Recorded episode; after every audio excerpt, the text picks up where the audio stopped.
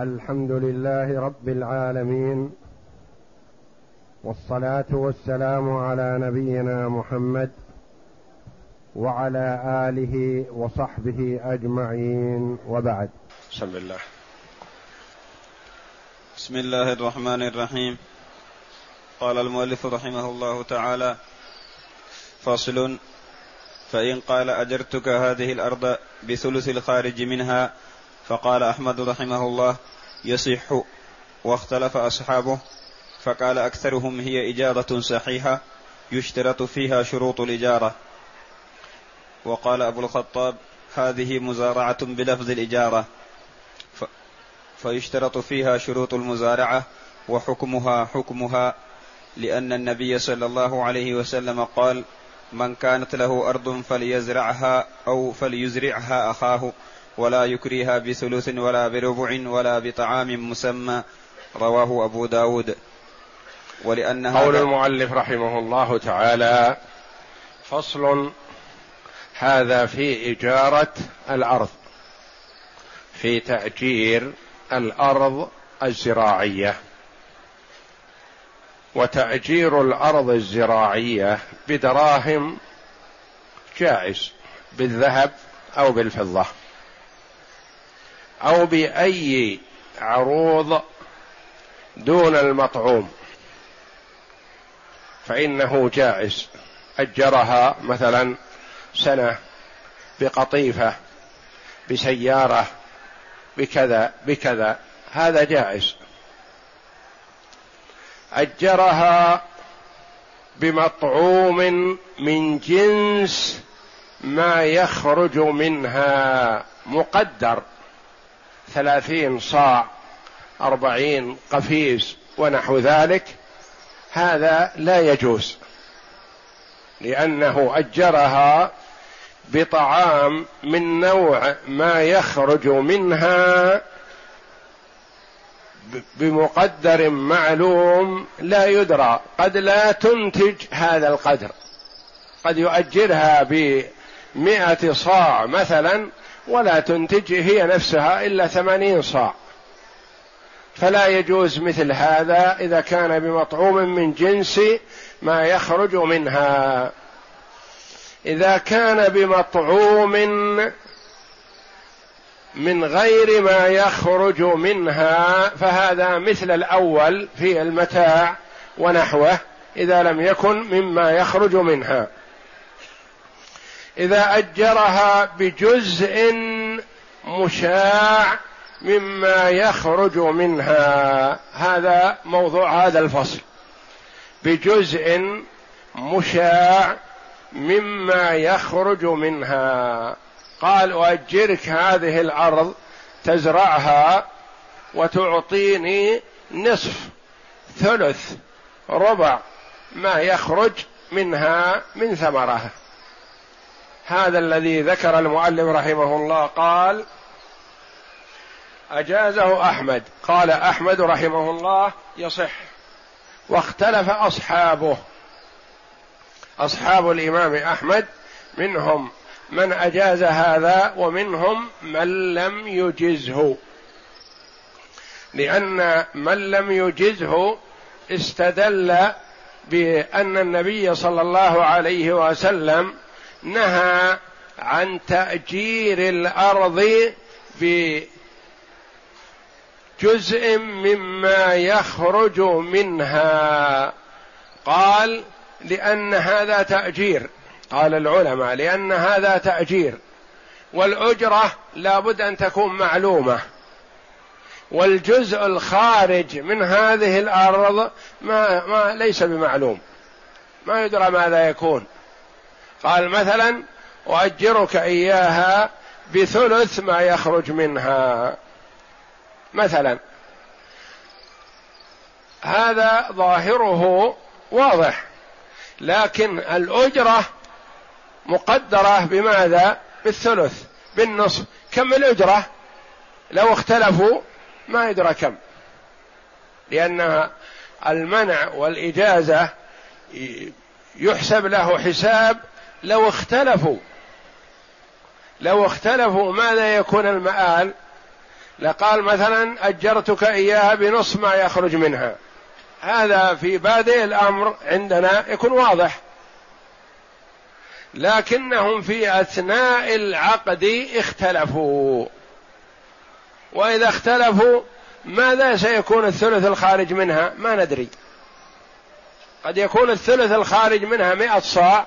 وقد يكون ثلاثين وقد يكون ثمانين وقد يكون أقل أو أكثر.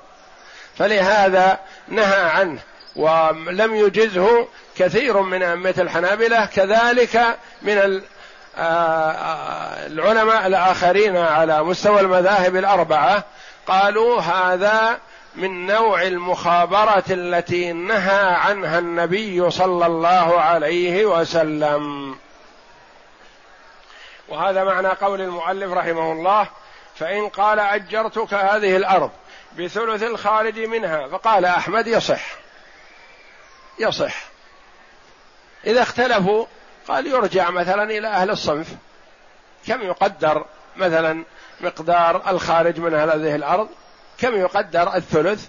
يرجع إلى أهل الصنعة وأهل آه العمل هذا يعرفون تقديره. واختلف أصحابه فقال أكثرهم هي إجارة صحيحة يشترط فيها شروط الإجارة. قال هي إجارة والإجارة يشترط فيها شروط الإجارة. ومن شروط الإجارة ماذا؟ أن تكون الأجرة معلومة. أن تكون الأجرة معلومة وهنا الأجرة غير معلومة.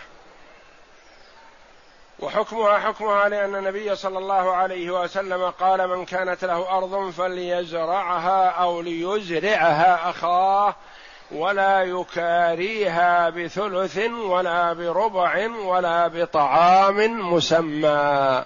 استدل المانعون بهذا الحديث. رواه أبو داود ولأن هذا مجهول يعني الربع والثلث. صحيح أنهم اتفقوا إلى آخر الوقت فهو معلوم. ومعانه للعلم. لكن لو اختلفوا في أثناء العقد ماذا يقدر الثلث؟ ما يدرى.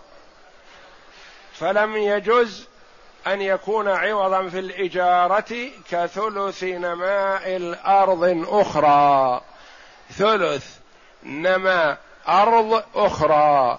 قال أؤجرك هذه الأرض. وأنا هذه الأرض مثلا أسلمك إياها الآن. لكن أنت يمكن يمضي سنة أو سنتان مثلا ما استغللتها ما استفدت منها. لكن أريد أؤجرك الأرض هذه بثلث ما يخرج من أرضك الثانية التي بين يديك الآن مزروعة. هذا لا يصح لأنه من نوع هذا في جهالة ولا يدرى مقدار الثلث. فلم يجز أن يكون عوضا في الإجارة كثلث نماء الأرض أخرى ثلث نماء أرض أخرى هذا لا يصح.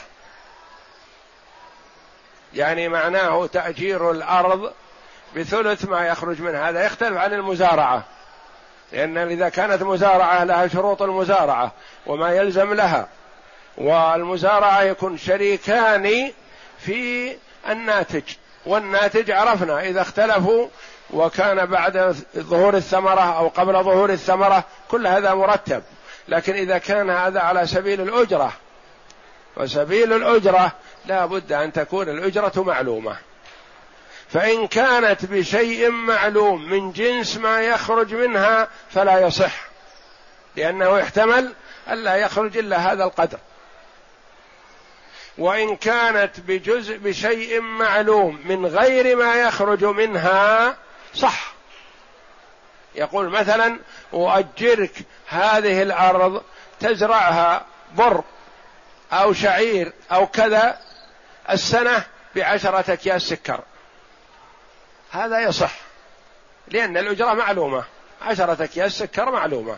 لو حصل خلاف أو حصل كذا تقوم يقوم السكر ويعلم. بخلاف ما إذا قال بعشرة أكياس بر مما يخرج منها. نقول يمكن ما يخرج إلا ثمانية أكياس. فالمستأجر يدفع ما يخرج منها وزيادة على ما حصل منها. ففيه إضرار بالمستأجر. وقد يخرج منها شيء كثير في خير عظيم. مثلا إذا قال بعشرة أكياس بر يخرج منها آلاف الأكياس مثلا. فعشرة الأكياس شيء بسيط. فيكون في ضرر على المؤجر. وإنما التأجير بشيء غير ما يكون من ناتجها. فصل وحكم المزارعة حكم المساقات فيما ذكرناه من الجواز واللزوم وما يلزم العامل ورب الأرض وغير ذلك من أحكامها. وحكم المزارعة. الآن الكلام في المزارعة. وسبق الكلام في المساقات وعرفنا الفرق بين المزارعة والمساقات. المزارعة يعطيه أرض يقول ازرعها. المساقات يعطيه نخل أو شجر يقول أسقها يفهم من لفظها. لفظ مزارعة زرع لفظ مساقات سقي.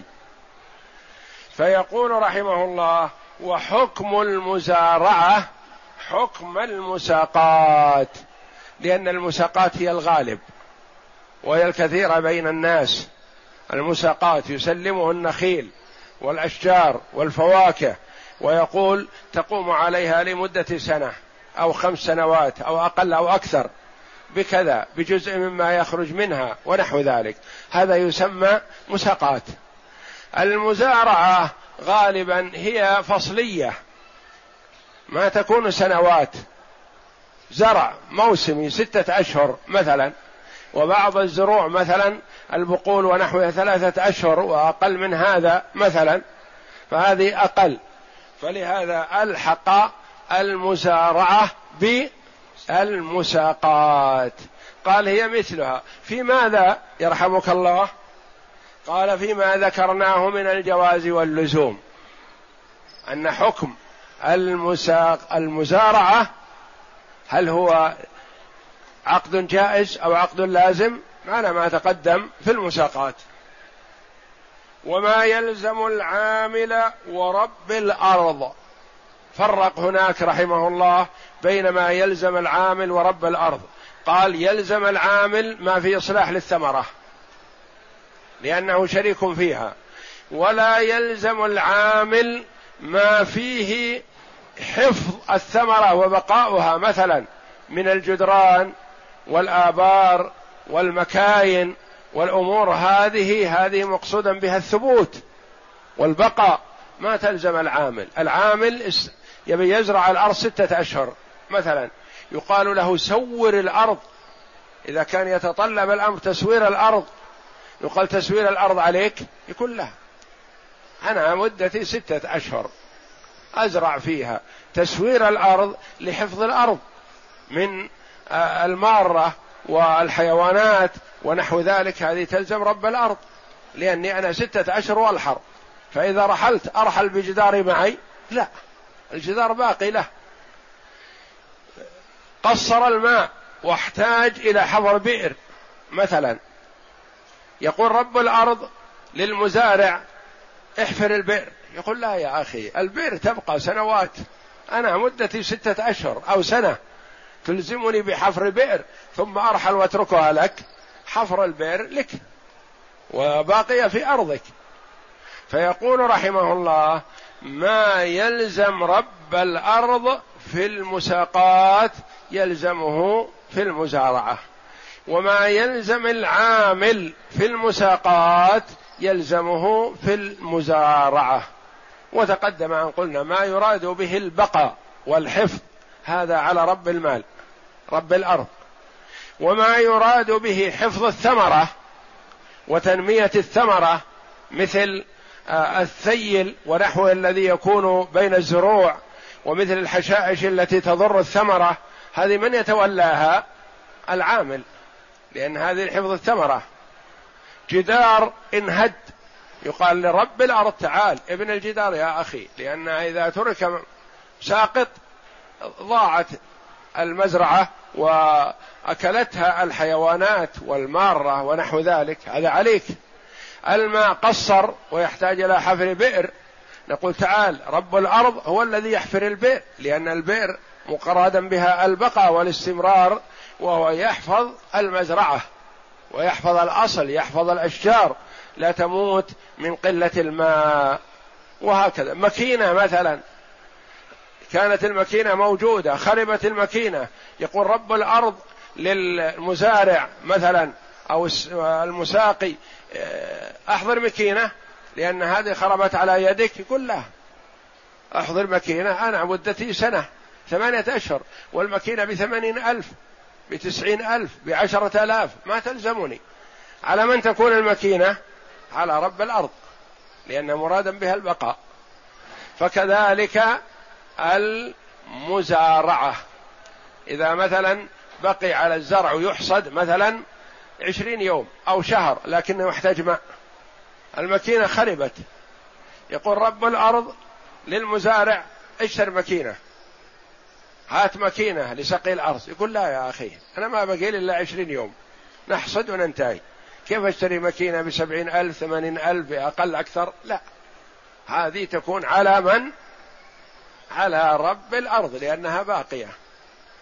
وهذا معنى قوله رحمه الله وما يلزم العامل ورب الأرض. يعني شيء يلزم العامل وشيء يلزم رب الأرض. في المساقات مثلها المزارعة. نعم. لأنها معاملة على الأرض ببعض نمائها. لأنها معاملة على الأرض ببعض نمائها وتلك معاملة على الأشجار ببعض نمائها مثلها سواء بسواء. نعم. لكن غالبا المساقات قد تستمر سنوات. المزارعة موسمية ستة أشهر ثمانية أشهر ينتهي. نعم. وإن كانت الأرض ذات شجر فقال ساقيتك على الأرض والشجر بالنصف أو قال ساقيتك على الشجر بالنصف وزارعتك الأرض بالثلث جاز لأنهما عقدان يجوز إفرادهما فجاز جمعهما كعينين.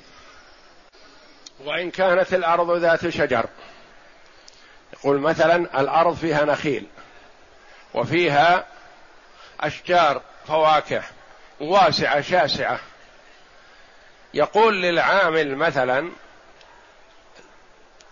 مزارعة ومساقات في آن واحد. مساقات للشجر ومزارعة للأرض البيضاء. لك الثلث في المساقات والمزارعة. لك النصف في المساقات ولك الثلث في المزارعة. أو العكس يصح. لأنه يصح يكون العقد عقد مزارعة فقط وعقد مساقات فقط ويجمعهما في عقد واحد. فصل ومتى سقط من الحب شيء ثم نبت في عام آخر أو سقط من حب المستأجر ثم نبت في عام آخر فهو لصاحب الأرض لأن صاحب الحب أسقط حقه منه بحكم العرف بدليل أن لكل أحد التقاطه فسقط كما لو سقط النوى فنبت شجرا. هذه تحصل يعني وتتكرر متى سقط من الحب شيء ثم نبت في عام آخر. هو أجر الأرض أو زارع عليها وحصدوها وتقاسموا الثمرة وانتهت. عند الحصاد وعند جمع الحبوب ونحوها بطبيعة الحال يتناثر حبوب في الأرض. الأرض سلمها العامل لربها رب الأرض. انتهى مدته. رب الأرض ما زرعها زراعة جديدة وما سلمها لأحد بقيت. جاءت الأمطار الموسمية فنبتت الأرض كأنها مزروعة.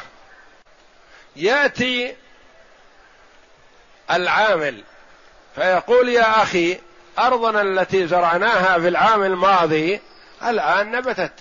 منين نبتت؟ من حبوبي أنا وأنت. فهي بيني وبينك. أنا شريك لك في هذا الزرع يا أخي لأنه من حبوبنا. ولو أجرتها لغيري ارتفعت يدي عنها. لا ولو أنك زرعتها ارتفعت يدي عنها لكن بقيت على حبوبي أنا. فأنا شريك لك في هذا. هل يكون شريك؟ قال لا. لأنهم ما اتفقوا على بذرها.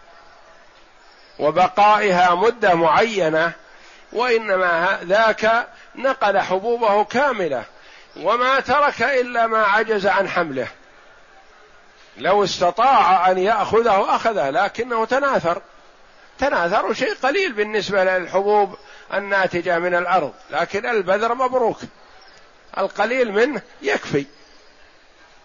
لمن يكون هذا الزرع؟ لأنه قد يكون مثل زرع العام الماضي وأكثر. لمن يكون يكون لرب الأرض والعامل رفع يده ليس له فيه شيء. لأن العرف جرى على أن العامل إذا رفع يده عن الأرض خلاص ما يكون بقي له شيء. ولا يقول بقي لي حبوب في أرضك ما له شيء. حبوبه ما تركها إلا رغبة عنها ولو تمكن لأخذها لكن يكلفه لقطها أكثر من قيمتها. يكلم مجموعة من العمال يلقطون حبة حبة. مثلا تكلف العمال كثير. بينما لا ترك الحبوب هذه ما تضره. وجرت العادة والعرف على أن الأرض إذا زرعت يتساقط شيء من حبوبها وينبت في العام القادم إذا لم تزرع زراعة جديدة. فهذا قد يحصل ويقول العامل يتصور يقول هذا من حبوبي فأنا شريك لك فيه. يقول المؤلف لا بل هو للرب فهو لصاحب الأرض وليس للعامل فيه شيء لأن صاحب الحق الحب أسقط حقه. يعني ما تركه سلف أو قرضة أو مزارعة وإنما تركه رغبة عنه. يقول له خذه. وربما قال رب الأرض مثلا أنا أحب أن تأخذه لأني أريد أن أزرعها نوع آخر. فخذ حبك. فهو يسره أن يترك ولا يلزم بلقطه.